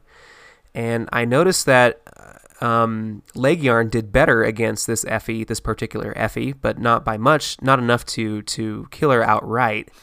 And so, um, yeah, so it's it, it it's true. It's like if if the the buffs that the enemies got were just like panic ploid or something like that. Or, just because uh, that that is true the, the the simulation did go up against the enemy units without those buffs. And so i guess that kind of puts a wrench in, into how well Leggjarn could do. Maybe she won't reach 91% that's a that's a really good um good point that you make there uh, yeah, I mean the the one set of buffs could represent, as you mentioned, the the emblem buffs that she could be receiving because that doesn't impact. Um, that's not impacted by the foes buffs. But uh, so a suggestion for you as well as for any listeners out there uh, in the Mass Duel Simulator, if you're using the same one that we're using, made by Arctic Silver Fox, um, there is a uh, a checkmark selection, a radio box that you can check off that says enable mass enemy adjustment and it's by default it is not selected in the mass duel simulator but if you check on it then it brings up another panel of options that you can choose. It's kind of like an advanced panel of options that you can uh, you can do some different things in there. And one of the things that you can do is add buffs or debuffs to all of the units in the mass duel simulator at the same time so I think that might be one way that uh, that maybe some of our listeners could check out what kind of a difference it would make if the units had buffs and assuming that uh, Arctic Silver Fox, the, the person who maintains this Mass Duel simulator, assuming that he has programmed uh, Leggjarn's weapon correctly, then as you add the buffs to the units, then it should automatically add uh, the stats to Leggjarn in combat. So uh, hopefully that's all been programmed correctly um, you should see that as you add buffs to enemies with against Leggjarn, that Leggjarn should probably continue to do better against them. And if she doesn't, then that might mean that it's not programmed right. But this is an easy way to add in the Mass Duel Simulator at the same time instead of having to go through one by one if you have a lot of units, or you can get boosts that they might get from legendary heroes all at once. So just a, a suggestion for everybody out there on how you might be able to simulate some of these things that can be hard to figure out how to do. Right. Uh, thank you for that because I, I remember the old version. I was able to find it, but I, I totally was looking for something like that here, and I totally and I missed it. Uh, as you were talking, I was a, I found it on the on the the simulator. I was able to put in uh, those calculations there, and I found out that adding just the uh, the hone attack and speed buff to everyone. And I mean, if everyone, everyone's not on an emblem team, of course, but let's say they got them through tactic skills or something like that. But adding that did bring her pretty close to to um, what I found out just by adding straight up buffs to herself. and so it was it was a few percentages left uh, or uh, less than than 91. It was like 85 percent or so. Doing some quick math off the top of my head, but um, I thought it was really interesting without any buffs to to Leggjarn herself, and if you were to add full emblem buffs to everyone in in the simulator, she she got to about 90 percent, and so.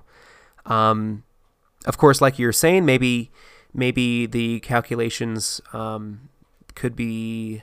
Uh, I don't know if the calc. I, I I'm assuming the calculations are correct here in in the system itself, but um, but she just she did just as well, and so um, I I think that's pretty cool. Yeah, and one way you can test that because sometimes, especially for newer newer units, sometimes it takes uh, a few days to get their all their skills and everything programmed correctly. I can only I like I don't do much programming. I've never done much yeah. programming, but I can imagine it can be difficult to get some of these things to work correctly. But one thing you could do to test it, uh, whether you want to do it now or just for our listeners out there, is you could replace her weapon with a weapon of the same might. So perhaps like a silver sword. I it, mm-hmm. it might need to be attack refined. Yeah. Just give her a weapon with the same might and see if she ends up doing worse and with the enemy having all of those buffs. And then that could kind of replicate uh, what her weapon would be like if the effect wasn't programmed in at all. And so if it gets worse with a silver sword, then you know that the weapon is probably programmed correctly. If it stays the uh, yeah, if it stays exactly the same, then that means they haven't programmed in the effect mm. for her weapon. And I noticed that with Helbindi, by the way, like for the first couple days, that his uh, his wave like Spectrum Wave wasn't built into the simulator. So sometimes those things just take a few days to, to iron out, and I can certainly understand that from from their perspective on how that might be difficult to do all of these things. For sure. uh, quick update as well. I did put in the silver weapon with a plus attack refine, and it did significantly worse than her weapon. So so it looks like her weapon is up to date in the simulator. Yeah, and I guess give her that uh, plus three speed too, because her weapon oh, gives yeah. her give her a plus three speed buff. And if that's ex- if that's different, then yeah, definitely. Just sorry, forgot about that too as uh, an, an additional bonus. Any updates there? uh, yeah, yeah, it's um, yeah, it's it's definitely worse than what she was getting cool. before. So yeah. Yep. So that is our scientific method of testing out, just to make sure that these. Uh, that these buffs are applying correctly. We just variable at a time instead of changing everything, right. and then we can find out if uh, if everything is working as expected, or if we need to contact the creators of these these uh, applications and just let them know to change something about it. Right. A little bit of a behind the scenes action here on Phaeology uh, for all you guys. It's a, a special look into how we do it. So. all right. Yeah. So I think that was, was that everything that you wanted to say for the free to play build there yeah, um, that's that's pretty much it. So I'll turn it over to you for a higher investment uh, build. Yeah, and this time I will be replacing some of her skills. I don't think she comes with an optimal kit, and I do think there are some higher investment skills that might be required to have Leggjarn reach her full potential here. So, uh, so I'm gonna give her, you know, when she is facing foes with uh, buffs, visible buffs to them, then Glimmer is going to help her score higher, just like a blade weapon would. Uh, and for her A slot skill, it is kind of a toss up between Deathblow 4 and Fury. So obviously, Fury is a much cheaper option. Deathblow 3 is a little bit worse than uh, Fury, is not a bad way to go at all if you have some Hinatas available to you. Uh, or if you pull an extra Laevatein and you have 200 uh, IQ brain, then that could be a way to go. Just kidding, don't do that.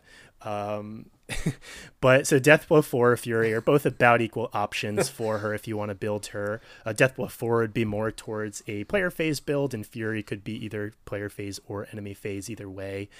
Uh, I, chill attack is a rare skill in the game. It's not necessarily the best skill for Laevatein, in my opinion, because she doesn't have high mixed bulk.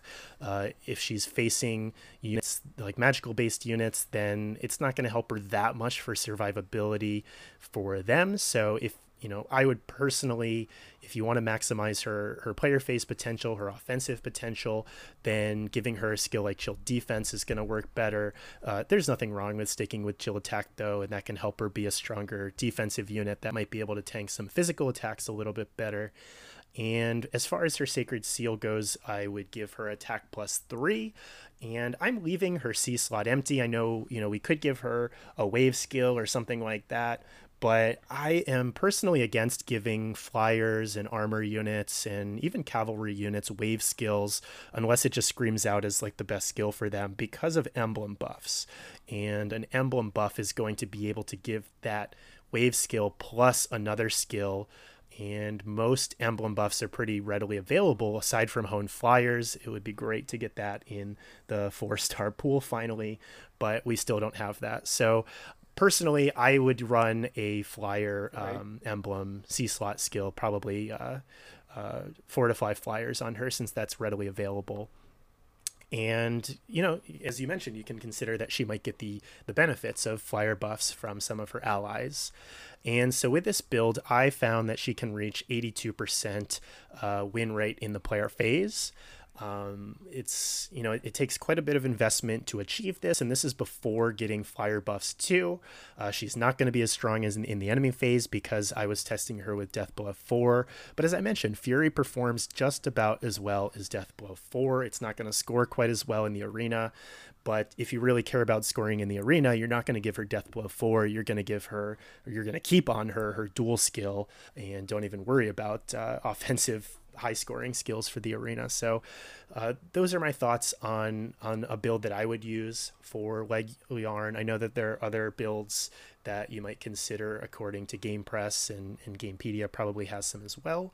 But that's probably what I would use on her. So, anyway, uh, why don't we go over some of the ratings for Leggjarn? And Phil, I'd like to hear from you what you think of Leggjarn after seeing these simulations and, and discussing her quite a bit. What what are your impressions of her? Sure. So I started off at a four out of five because I thought her weapon, uh, compared to the predictability and the power of Laevatein's Laevatein, uh, was significantly less. I like uh, the, at least the predictability part, but after doing the the simulation and having that correction and and just doing the you know, on the spot corrections with the, the simulator, I really was impressed with how much potential uh, she has with her weapon. And so I, I'm to give her a 4.5 out of 5. I think that she, uh, even though her, you know, her weapon is unpredictable, it's still, when those situations are correct, then she becomes very powerful with them. Um, it's it's going to be hard though because you might not only face up against units in PVE or even in uh, arena that have those buffs in the first place, but even if they do, maybe sometimes with the AI movement they might not get the buffs on each other that you're looking for. And so it'd be hard to, to reap those benefits. But of course, you can put her on a flying Leggjarn on a flying team and and get some sort of buff a buff in there and just the fact that she is a very defensive flyer is, is different enough that I think that makes her unique and a good unit in and of herself. And so, yeah, I, I comfortably place her at 4.5 out of 5. Uh, maybe a tier 2, maybe 3 uh, on GamePress, and maybe an S S minus or so on maybe A plus S minus rank on on Gamepedia. So, uh, those are my thoughts on her. Uh, where would you place her, Grebs? So, because I have to dock her down a little bit for that. If her weapon relied on her buffs that was a flyer with access to emblem buffs, then I think she would be an obvious 5 out of 5 unit and she'd be so strong. Uh, but as it is with a weapon that relies on enemy buffs, I'm just not a big fan of that aspect of things. So I think she still has pretty good stats, and she comes with some really good skills to fodder off to other units. If you do pull some extra copies of her, she can score very well in the arena uh, with her dual A slot skill. But I think that I would give her a 4.5 out of 5. I, I think just relying on the maximum potential of her means that you need to have enemies that you're facing that have buffs.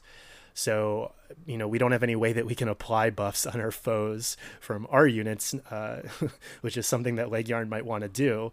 Um, so, because that aspect of things just kind of remains out of our hands, I think I would rate her a bit lower down than where she might have been able to be. Uh, and you know, we, you mentioned earlier that Helbindi, his weapon on even turns, is essentially just a silver axe, and it's kind of like that for Leggjarn when her foes don't have buffs. Her weapon is essentially a silver sword with uh, an attack refinement, as we just kind of uh, demonstrated in the Mass Duel Simulator with the exercise we just did a moment ago. So it, it really depends on how much you're facing foes with uh, with buffs. And if you're facing foes with buffs, that means they're a little bit stronger than they would normally be. And so that makes it just a little bit tougher to KO them as well. So ultimately, I think that that makes uh, Leggjarn take a bit of a hit, in my opinion, in terms of how good she can be. And so looking at the tiers in GamePress, I don't think I would probably place her in tier three. Uh, maybe there's a possibility they place her in tier two, but I don't think she's as good as like Laevatein that we just talked about, or um, I don't, you know, I, I just I think she's probably going to fall in tier three, even though I think she's a strong unit. Uh, that's where I think they'll probably place her. Cool. All right. Well, even though we've only had three units to discuss, we've we've gone on for quite a while in this episode. There's lots to talk about, of course, with this uh, this release of new heroes. But let's wrap up this episode with our summoning priorities um, and and summarize our thoughts here. Uh, Grebs, I'll turn over to you first. Um, how would you prioritize summoning for these units? So you can probably tell based on a lot of what I've already said, but I, I, think all of these units are really good. There's no question about it, and it's really fun to use the uh, the foes that we've been facing in Book Two for quite a while now. Uh, if you care about arena scoring, Helbindi and Leggjarn are some really good units to to pull for because they come with these dual skills. And you can either use them on the units that they come on, or you can fodder them to other units. And I think uh, those could be influential skills for some people uh, to do better in the arena. I think, you know, as we've mentioned, Leggjarn's weapon's really only useful in some situations. If you're facing tactics teams or units with dual rally skills, and you just can't count on it being effective. So uh, she does have incredible fodder, though, with chill attack and distant guard being really hard skills to get a hold of, and hopefully they'll be a little bit easier to get now. With Helbindi, he comes with this odd spectrum wave on his weapon and a fantastic min max stat spread.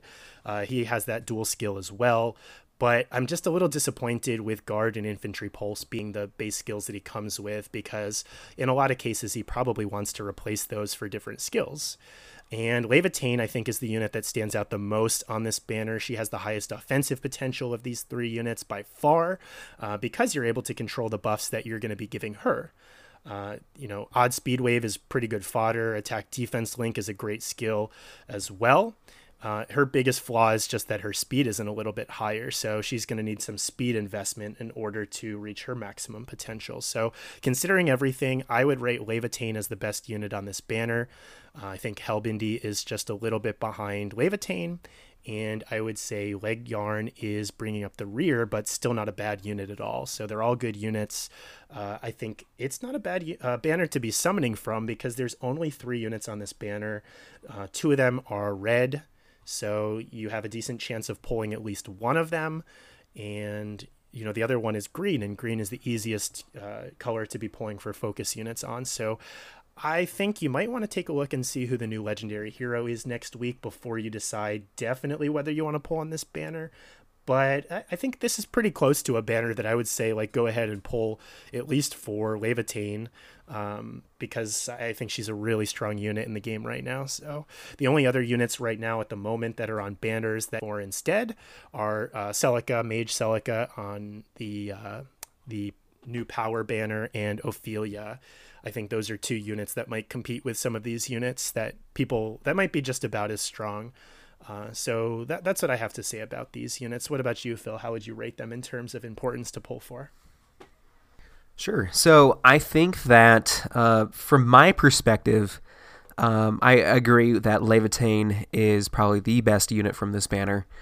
Uh, if we're talking about characters themselves as well, uh, in regards to Leggjarn and Helbindi, uh, I feel like Leggjarn is a little bit better than Helbindi if you do tend to stay more towards their base kits without the uh, without considering high investment. And so, um, but I I totally agree with you that Helbindi could could be better than Leggjarn because of the uh, because of their weapons, you know, the discussion of their weapons and, and the potential for, of you know, building them if you had unlimited resources, of course. But I, um, yeah, from my perspective, I think Leggjarn is is a little bit better than Helbindi if you're just uh, leaving them alone as far as uh, keeping as much of, of their skills the same as possible. Now, if you were to summon for them just for the dual skills between Leggjarn and Helbindi, I would go for Helbindi first because I think that it. I think this the units that are green infantry units are stronger than the uh, the red flying units in general. Uh, looking at Raven, looking at Nino, looking at Soren, Merric, I think they have a better chance of being more helpful to your team than, say, Sheeta or or some of the other uh, flying units. Of course, um, it's easier to get flying Olivia as compared to Axe Azura if you're looking for a dancer to put that skill on and and really max out that potential there. So in that regards, it would be more important to summon for Leggjarn if you're looking for dual fodder. But I think in general, taking into all aspects of of the situation, I think that I would go for Helbindi first uh, to put that on a green unit.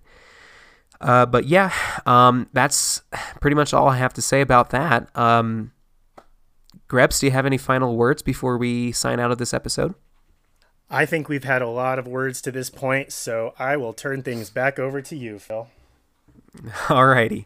So once again, thank you guys for listening. And if you want to reach out to us, if you have questions about anything, or feedback or suggestions for the show, reach out to me individually at phaeology at gmail.com. You can reach out to uh, Grebs at grepstein, F-E-H, at gmail.com. You can reach us both at our subreddit at r slash phaeology. And of course, you can always support the show by uh, clicking on the link in the, the show notes to listener support. Uh, thank you again for listening, and we hope that you schedule an appointment with your phaeologist soon. Take care.